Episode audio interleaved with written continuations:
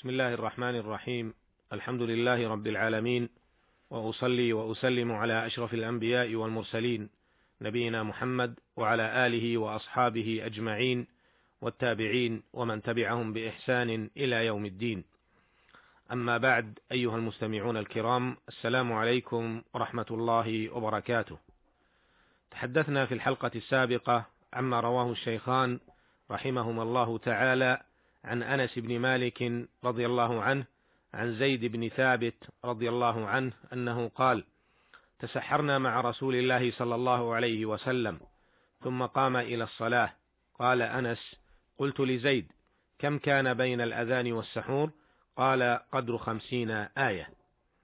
وعن عائشة وأم سلمة رضي الله عنهما أن رسول الله صلى الله عليه وسلم كان يدركه الفجر وهو جنب من أهله ثم يغتسل ويصوم. وعرفنا ما في هذين الحديثين العظيمين من أحكام تهم الصائم. وفي هذه الحلقة نتحدث عما رواه الشيخان رحمهما الله تعالى عن أبي هريرة رضي الله عنه أن النبي صلى الله عليه وسلم قال من نسي وهو صائم فأكل أو شرب فليتم صومه فإنما أطعمه الله وسقاه. وعن أبي هريرة رضي الله عنه أنه قال بينما نحن جلوس عند النبي صلى الله عليه وسلم إذ جاءه رجل فقال يا رسول الله هلكت؟ فقال ما أهلكك؟ أو مالك قال وقعت على امرأتي وأنا صائم وفي رواية أصبت أهلي في رمضان. فقال رسول الله صلى الله عليه وسلم هل تجد رقبة تعتقها؟ قال لا. قال فهل تستطيع أن تصوم شهرين متتابعين؟ قال لا. قال فهل تجد إطعام ستين مسكينا؟ قال لا. قال فسكت النبي صلى الله عليه وسلم. فبينما نحن على ذلك إذ أتي النبي صلى الله عليه وسلم بعرق فيه تمر والعرق المكتل. قال أين السائل؟ قال أنا. قال خذ هذا فتصدق به. فقال أعلى أفقر مني يا رسول الله؟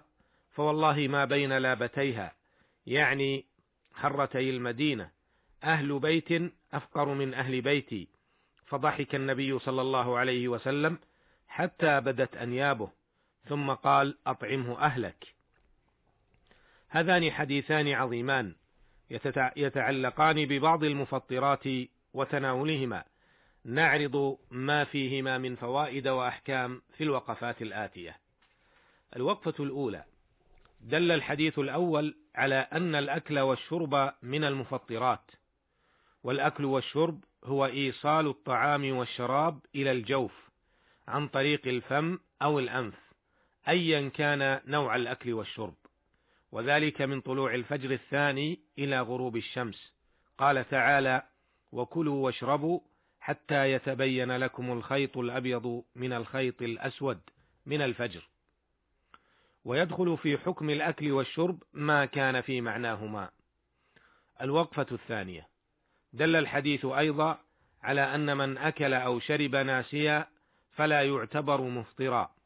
فقد قال الرسول صلى الله عليه وسلم فليتم صومه فإنما أطعمه الله وسقاه. ويعضد هذا قوله تعالى ربنا لا تؤاخذنا إن نسينا أو أخطأنا.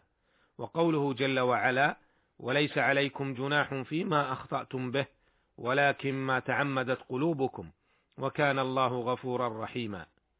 ومما ينبه إليه أن الناس إذا ذكر أنه صائم عليه أن يمسك فورا وعليه أن يلفظ ما في فمه إن كان فيه شيء.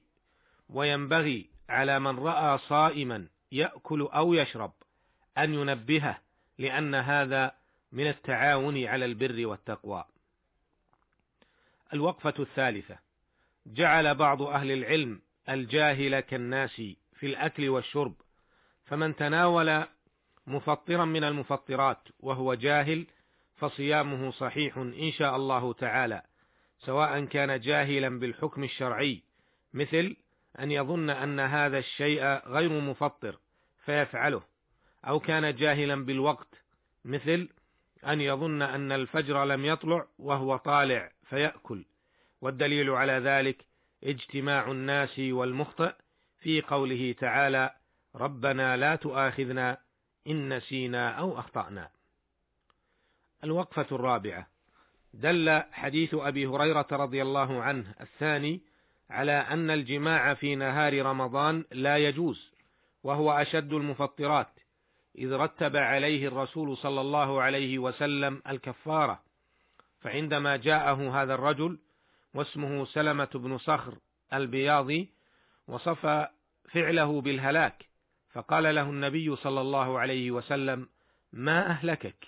فقال وقعت على امرأتي وأنا صائم.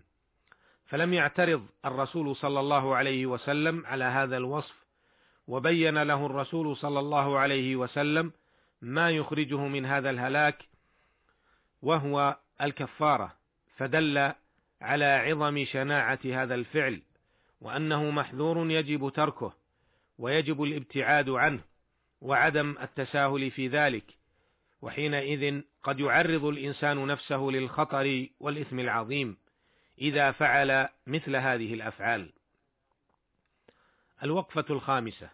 بين الرسول صلى الله عليه وسلم في هذا الحديث نوعية الكفارة لمن جامع في نهار رمضان، وهي عتق رقبة مؤمنة، فإن لم يجد فصيام شهرين متتابعين، فإن لم يستطع فإطعام ستين مسكينا، لكل مسكين مد من بر أو غيره. واختلف أهل العلم في الكفارة هل هي على التخيير أو على الترتيب؟ والذي عليه جمهور أهل العلم أنها على الترتيب لأن الرسول صلى الله عليه وسلم عرضها مرتبة في هذا الحديث. الوقفة السادسة.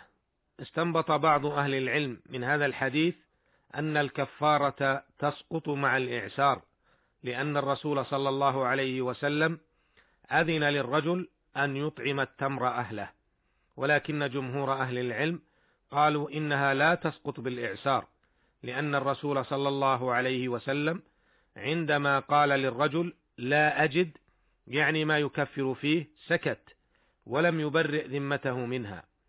أما الترخيص له في إطعام أهله فقد قال بعض العلماء إن المكفر إذا كفر عنه غيره جاز أن يأكل منه وأن يطعمه أهله. الوقفة السابعة. اختلف أهل العلم فيما إذا جامع امرأته في نهار رمضان ناسيا. هل تجب عليه الكفارة؟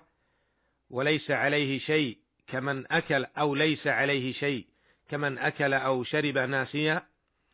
ذهب الإمام أحمد رحمه الله ومن تبعه في ذلك إلى أن الجماع مفسد للصيام. ولو كان من الجاهل والناس مستدلا بأن الحديث في الأكل والشرب للناس فقط مما يدل على أنه لا يشمل المجامع. وذهب الجمهور إلى أن المجامع الناس لا يفسد صومه مستدلين بالعمومات الواردة في أحكام الناس مثل قوله تعالى ربنا لا تؤاخذنا إن نسينا أو أخطأنا ومثل قوله صلى الله عليه وسلم عفي عن أمة الخطأ والنسيان وما استكرهوا عليه. ورجح هذا القول شيخ الإسلام ابن تيمية رحمه الله.